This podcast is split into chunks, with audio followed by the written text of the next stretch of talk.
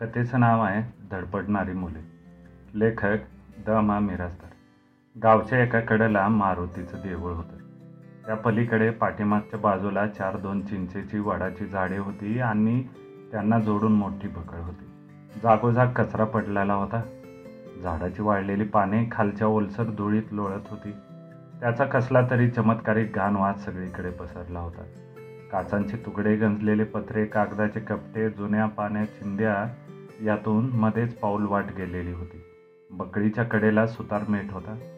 इथपर्यंत जवळपास लाकडाचे ओंडके वर्षानुवर्ष पडलेले होते.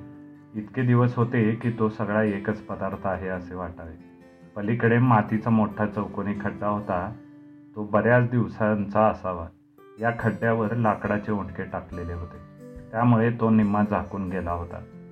लाकूड कापायचे असले म्हणजे कुणीतरी खड्ड्यात उतरे कुणीतरी वर उभा राहील. मग मधोमध करवट धरून लाकडाचे तुकडे केले जात. एरवी कुणीतरी खड्ड्यात उतरत नसे. सगळा कारभार निवांत असे. देवळाला वळसा घालून पोरेमधल्या पायवाटेने या खड्ड्यापाशी आली तेव्हा जवळपास कुणी नव्हते.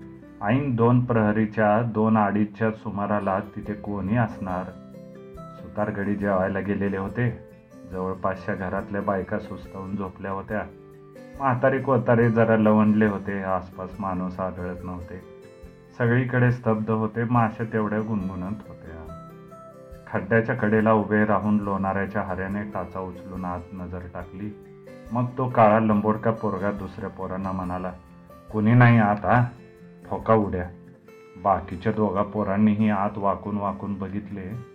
डोळ्यांनीच खोलीचा आदमास घेतला पण हालचाल केली नाही. पाठीमागे फाटलेली चड्डी आणि बिनगुंड्याचा सदरा घातलेला डिगा म्हणाला मायला खोल गुडूप आहे. पाय मुडपली एखाद्या बारीला. अरे दात दाखवून हसलं. रे काय नाही मोडपत मुडपत नाही.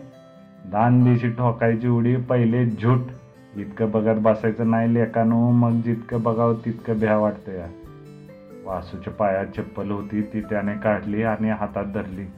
तो कडेला अगदी वाकून बघू लागला. खाली बसला मातीतून आलेली कुठली तरी मुळी त्याच्या हाताला लागली ती ओढून बघत त्याने विचारले तुटेल का रे ही? हरेने मान हलवली. नाही तुटत. मग हिला लोंबकाळून उतरू का? तू कसं बी उतर ह्यो पट्ट्या आदर उडी घेतो का नाही बघ. अरे दोन पावले मागे सरकला मग पवित्रा घेऊन तो सुटला आणि एका दणक्यात त्याने आत उडी घेतली. वासू मोळीला धरून आत उतरला. मग त्याने कडेची चप्पल हाताने चाच पडून धरली. आणि खाली घेतली. डिग्या मात्र तसाच उभा राहिला. हऱ्याने चुटक्या वाजवल्या बोलावले तरी तो उतरेना. कसा बसा दोन्ही पाय सोडून खाली बसला मग दोन्ही हातावर बार देऊन तो दडपडत वेडा वाकडा खाली आला. त्याच्या फाटक्या चड्डीला तर माती लागलीच पण तिच्या बुडालाही लागली. पायावर चार दोन पांढरे ओरखडे उठले आणि तोंडाची एक बाजूही खरवडून निघाली. हाताने अंग झाडीत तोटला दोघांकडे बघत उभा राहिला. मग घाऱ्या दबत दबत लाकडाच्या ओंडक्याने झाकलेल्या जागेत गेला. त्याच्या पाठोपाठ हे दोघेही गेले सगळेच खाली बसले वर खाली इकडे तिकडे बघू लागले. लोणाऱ्याच्या हऱ्याने डोक्यावरची पांढरी मळकट टोपी काढली तिच्या बेचकात ठेवलेली एक बिडी दुसऱ्या हाताने बाहेर काढली. ती तोंडाला लावत त्याने सराई दृष्टीने तिच्याकडे पाहिले. की हा माहितगार प्रौढ माणसाचा हात आहे हे त्या विडीलाही कळाले नाही. ती अगदी बिनचूक त्याच्या तोंडात योग्य जागी जाऊन बसली. अगदी बरोबर कोण करून? वर्गातल्या एखाद्या मात्सरसारखी इकडे तिकडे नजर टाकून हाऱ्या मनाला बघायचं नाही ना तुम्हाला?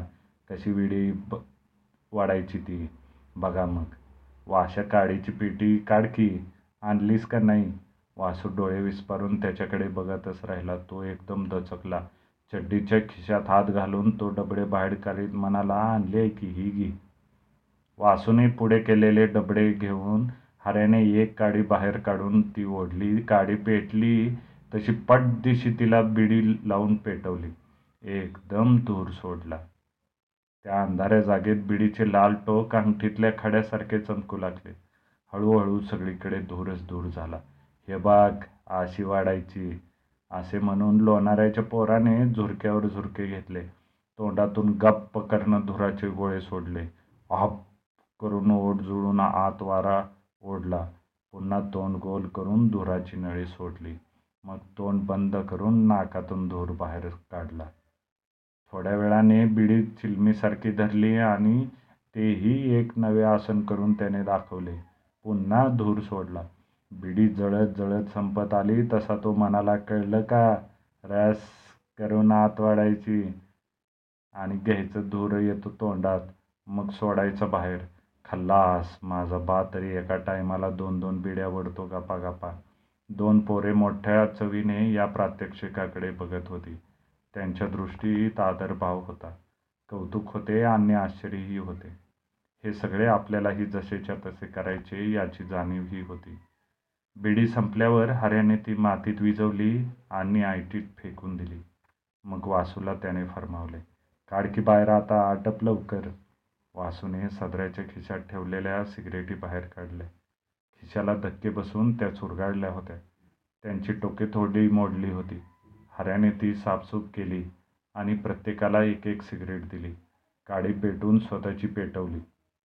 हां पेटवा ह्याच काडीला हॅट. इजली का? अशी काडी नासायची नसती. एका काडीत दहा दहा माणसं पेटवतात हां? हऱ्याने पुन्हा दुसरी काडी ओढली. त्यांच्या सिगरेटला लावली. वासूने नुसतेच तोंड बोळक्यासारखे केले सिगरेट मात्र लांब तोंडाबाहेर धरून काडीला लावली. ती कशी बेशी पेटलेली बघून त्याने घाईघाईने तोंडाला लावली. धूर आत सोडून बाहेर काढला. तो एकदम इतका झाला की त्याला ठसकाच लागला. दिगाने तोंडात सिगरेट धरून तोंड काडीवाशी पाशी नेले. ते इतक्या जवळ नेले की काडीची हाय त्याच्या ओटाला लागली आणि चांगलाच ठसका बाटला हाय करून त्याने एकदम सिगरेट टाकूनच दिली. वासूला ठसका लागून लागून त्याचे तोंड लाल भडक झाले. ईर्षेने त्याने आणखी एक झुरका घेतला पण त्याला मगापेक्षा मोठा ठसका लागला. तो चांगलाच खोकू लागला. डोळ्यातून पाणी ओळू लागले. हुडत लेकानो हरेने एका पुन्हा सफाईदार झोका घेऊन दाखवला. हे बघा अशी वाढायची असते डिगा वडकी डिगाच्या ओटाला चांगलेच पडले होते. तो घाबरून म्हणाला आपल्याला न गं बाबा अरे बाहूबाई मग कशाला आलास आमच्या संगत जा उठ जा घरी. डिगाला मोठी शरम वाटली. त्याने एवढेसे तोंड केले पण धीर धरून तो म्हणाला मला नाही येत वाढायला. यावर हऱ्या आणखीही काही बोलला असता पण वासूचा ठसका एकाएकी इतका वाढला की तो खोकू लागला. एकसारखे खोकून खोकून त्याचा जीव घाबरा झाला. त्याच्या लाल बुंद गोऱ्या तोंडावरून पाणी वाहू लागले तरी पण त्याचा ठसका थांबेच ना. शेवटी हातातली सिगरेट फेकून देऊन त्याने मोठ्यांदा गळा काढला. आई ग आई मला कसंसं होतंय? हऱ्या घाबरून म्हणाला. ए वाश्या ग बसे रडू नकस कोणीतरी येईल बघ. मग आपल्याला समध्यांनाच मार खावा लागेल गप गप. पण या समजावणीचा काही उपयोग झाला नाही. खोकत खोकत वासूने पुन्हा गळा काढला आणि शेवटी तो मोठमोठ्यांदा रडायला लागला. दोन प्रहरीची टळलीच होती. माणसं कामावर आली होती. सुतारमेटाच्या खड्ड्यातून एकाएकी गोंधळ ऐकू आला तशीच आसपासची मंडळी धावली. ओंडक्यातून वर दूर आलेला दिसला तेव्हा ज्ञानो सुतार घाबरला आणि पळत पळत तिकडे आला. त्याच्या पाठोपाठ बंडू सुतार ही फेंगड्या पायाने चालत आला. अशी चार दोन माणसे गोळा झाली त्याने खड्ड्यात वाकून पाहिले तो त्यांना ती तीन पोरे दिसली. शेजारी सिगरेटी पडलेल्या काड्या जळलेल्या आणि एकसारखा खोकणारा एक पोरगा त्यांच्या ध्यानात सगळा प्रकार आला. मग एक दोघांनी खाली उतरून तिघांनाही वर काढले. वर आल्यावर तीनही पोरे गपचीप उभा राहिली. वासूचा खोकला अजून थांबत नव्हता हुंदके दाबी तो डोळे पुशीत राहिला. तेव्हा त्याला बाजूला ठेवून ज्ञानसुताराने फाड दिशा डिगाच्या मुस मुस्काटात भडकावली. अशी लगावली की डिगाचा गाल तर काळा निळा झाला पण मारणाऱ्याचा हातही झणझणला. काय रे भडव्यानं? काय करीत होता इथं? तसा हा प्रश्न अगदी निरर्थक होता. पोरे काय करत होती हे अगदी सूर्यप्रकाश इतके स्वच्छ होते. त्यांच्या हातातल्या सिगरेटी काड्याची पेटी जळालेल्या काड्या हा पुरावा अगदी बिनतोड होता. काही विचारण्याची गरज नव्हती पण मुस्कटात मारण्यापूर्वी काहीतरी बोलणे आवश्यक आहे असे ज्ञानूला वाटले. डिगाने बोकाड पसरले तेव्हा त्याला त्याने आणखी एक टोला लगावला. आणि मग आपला राग किती भयंकर आहे हे सगळ्यांच्या निदर्शनाला आणले. बिड्या ओढत होता होय र हा? बघितलं का पोरं कशी आहेत? हा शेवटचा प्रश्न अर्थात बाकीच्या मंडळींना उद्देशून होता. सगळ्यांनी माना हलवल्या आणि आश्चर्य व्यक्त केले. पेटली असती लाकडं म्हणजे मग कोण भरून देईल? बाबू तेल्यानं खिशातली विडी व काढून शिलगावली दूर काढून काडीसमोर खड्ड्यात फेकून दिली. मग बिडी एका हातात धरून तो म्हणाला आईला काय कार्टी आहेत? उद्या पिटली असती लाकडं तर केवढी नुकसानी? कोण तुमचा बाप भरून द्यायला येईल काय? बोलता बोलता त्याला दिसले डिगाच्या हातात एक चुरगाळलेली सिगरेट आहे. त्याबरोबर त्याने डिगाच्या एका पाटीत गुद्दा घातला. मग त्याच्या हातातली सिगरेट हुसकली कुणाचा रे तू? पण गुद्दा आणि प्रश्न दोन्ही एकाच वेळी आल्यामुळे डिग्याला काही उत्तर देणे शक्य नव्हते. त्याने पुन्हा एकदा गळा काढला. बाबूने हातातली सिगरेट नीट खिशात ठेवली मग त्याने चेहराच उग्र केला. अरे तोंड हाय का नाही भोसडीचं तुला? मग बोल की कोणाचा तू? खराड्याचा.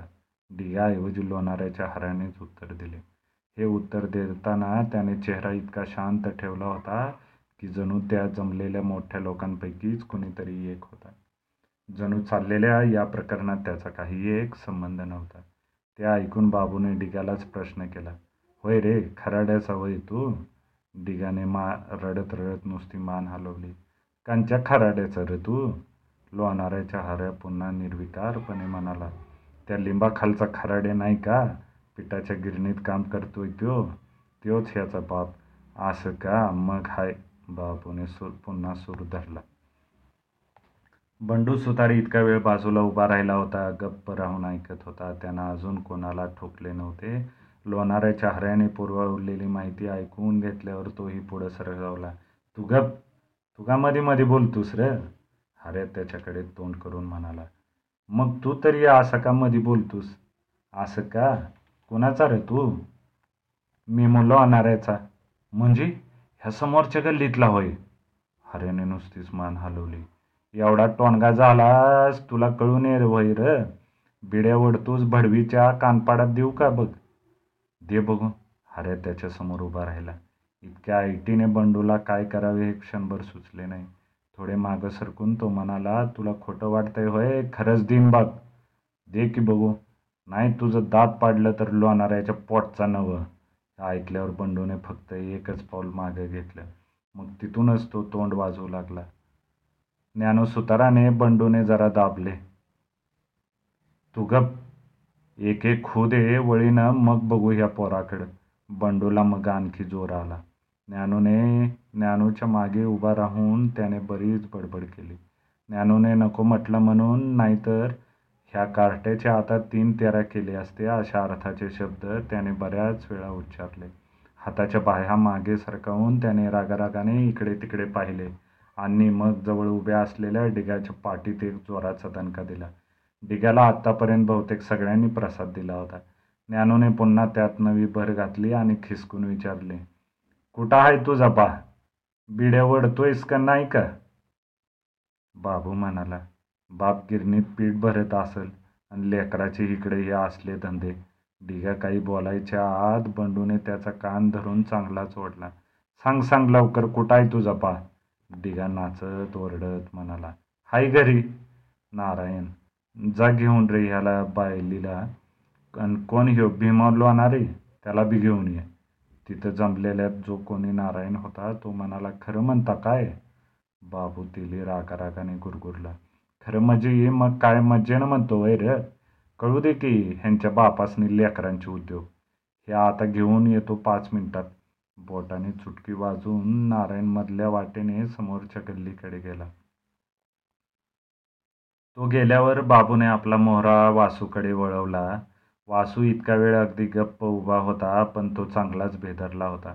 मधून मधून त्याला अजून ठसका लागतच होता तो खोकत होता. खोकताना त्याचे तोंड लाल बुंद होत होते. डोळ्यातून पाणी गळत होते. आधी एक गुद्दा लागावा आणि मग ह्या पोराला फैलावर घ्यावे असा बाबूचा बेत होता. पण वासूचा नीटनीटका भांग स्वच्छ सदरा आणि फाटलेली चड्डी बघून त्याने आपला बेत रद्द केला.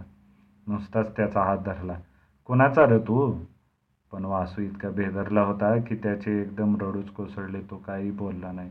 बाबूने दरडावून विचारले अरे कुणाचा तू? पण वासू रडतच राहिला. मग मात्र बंडूला फार राग आला. डोळे वटारून तो वासूच्या अंगावरच आला. तोंड हाय का नाही र तुला? कोणाचा तू? हा प्रश्न विचारताना बंडू सुताराने चेहरा इतका भेसूर केला होता की वासूने एकदम गळाच काढला. एक अक्षर न बोलता तो मोठमोठ्याने रडू लागला. थोडा वेळ वाट पाहून लोणाऱ्याचा हऱ्या थंडपणे म्हणाला बामणाचा आहे. कंच्या बामणाचं र? आप्पा कुलकर्ण्याचा काय? मान हलवून बाबू तेली म्हणाला छ्या आप्पा कुलकर्ण्याचा नवर आप्पाला कुठं आहे एवढं गोरं पोरग? मोफ आहेत छकडा बरं पर समधी काळी ढुस.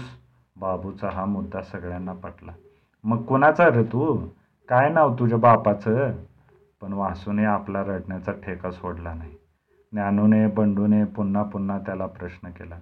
त्याचा परिणाम एवढा झाला की रडत राहण्याऐवजी वासूमधून म्हणून मधून करीत रडू लागला. इतकेच बाकी काही लाभ झाला नाही. मग बंडू खेसकून लोणाऱ्याच्या हऱ्याला म्हणाला कंच्या बामणाचा रे तू बोल की पटापटा. बिडी वाढायच्या त्याला कसं तोंड उघड होतं पटक दिशी? आता का मूग आवळून बसलायस र? अरे एका बाजूला पटकन थुंकला तू कोण मला विचारणार हा थोबाड फोडीन बघ जास्त कमी बोललास तर हा. आई बापाला विचारून ये आधी मनाव थोबाड फोडू का? असं का? मग बंडूने पुन्हा शिवीगाळ सुरू केली. दोन्ही हाताचे तळवे एकमेकांवर सोडले ज्ञानूने त्याला आवरले तसा तो फारच उसळे घेऊ लागला. ज्ञानूने आपल्याला अगदी घट्ट धरले याची त्याने खात्री करून घेतली. मग तो सारखा त्याला हिसके देऊ लागला. सोड ज्ञानो सोड तू मला. आता गाड्यामध्ये पडून पडू नकोस. नाहीतर तुझी माझी तक्रार होईल. लय झाला आता. ज्ञानूने त्याला सोडले नाही. एका हाताने त्याची उसळी आवरून त्याने हऱ्याला ये जरा तरटवून विचारले ए कोणाचं पोरग आहे रे हे?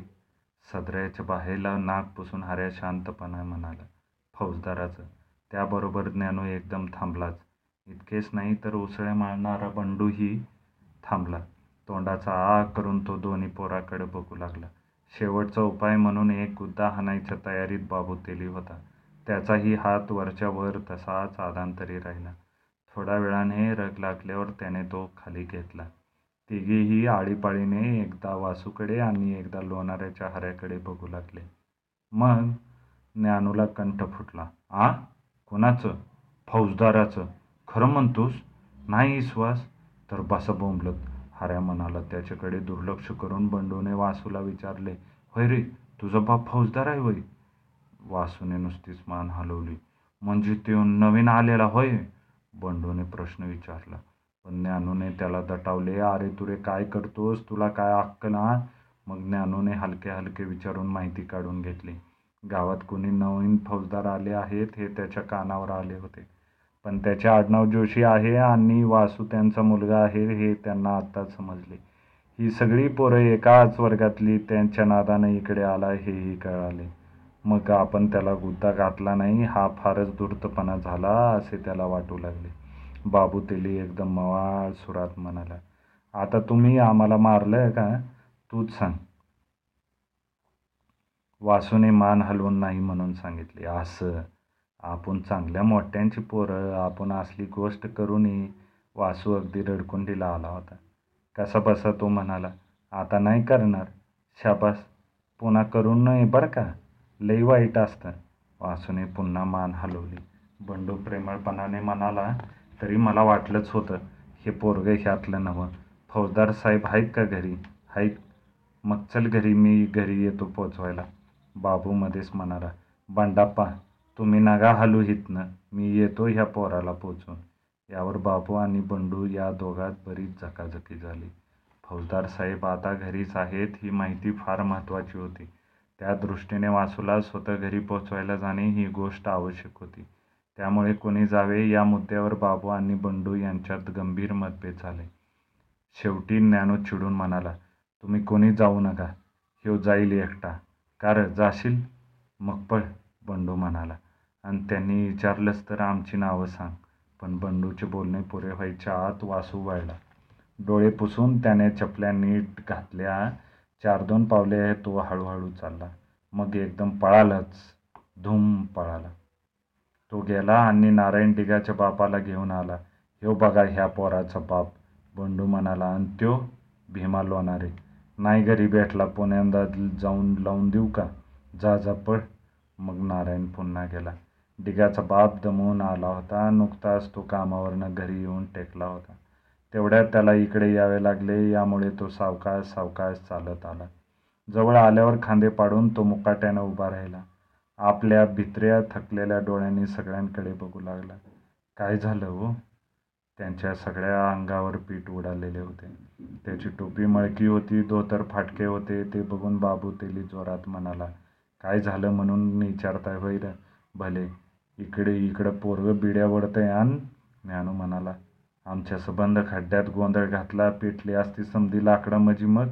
बंडू म्हणाला पेटली असती म्हणजे? पेटली होती मी जवली म्हणा ना नाहीतर पार खलास माल समजा. कोण भरून देणार नुकसाना?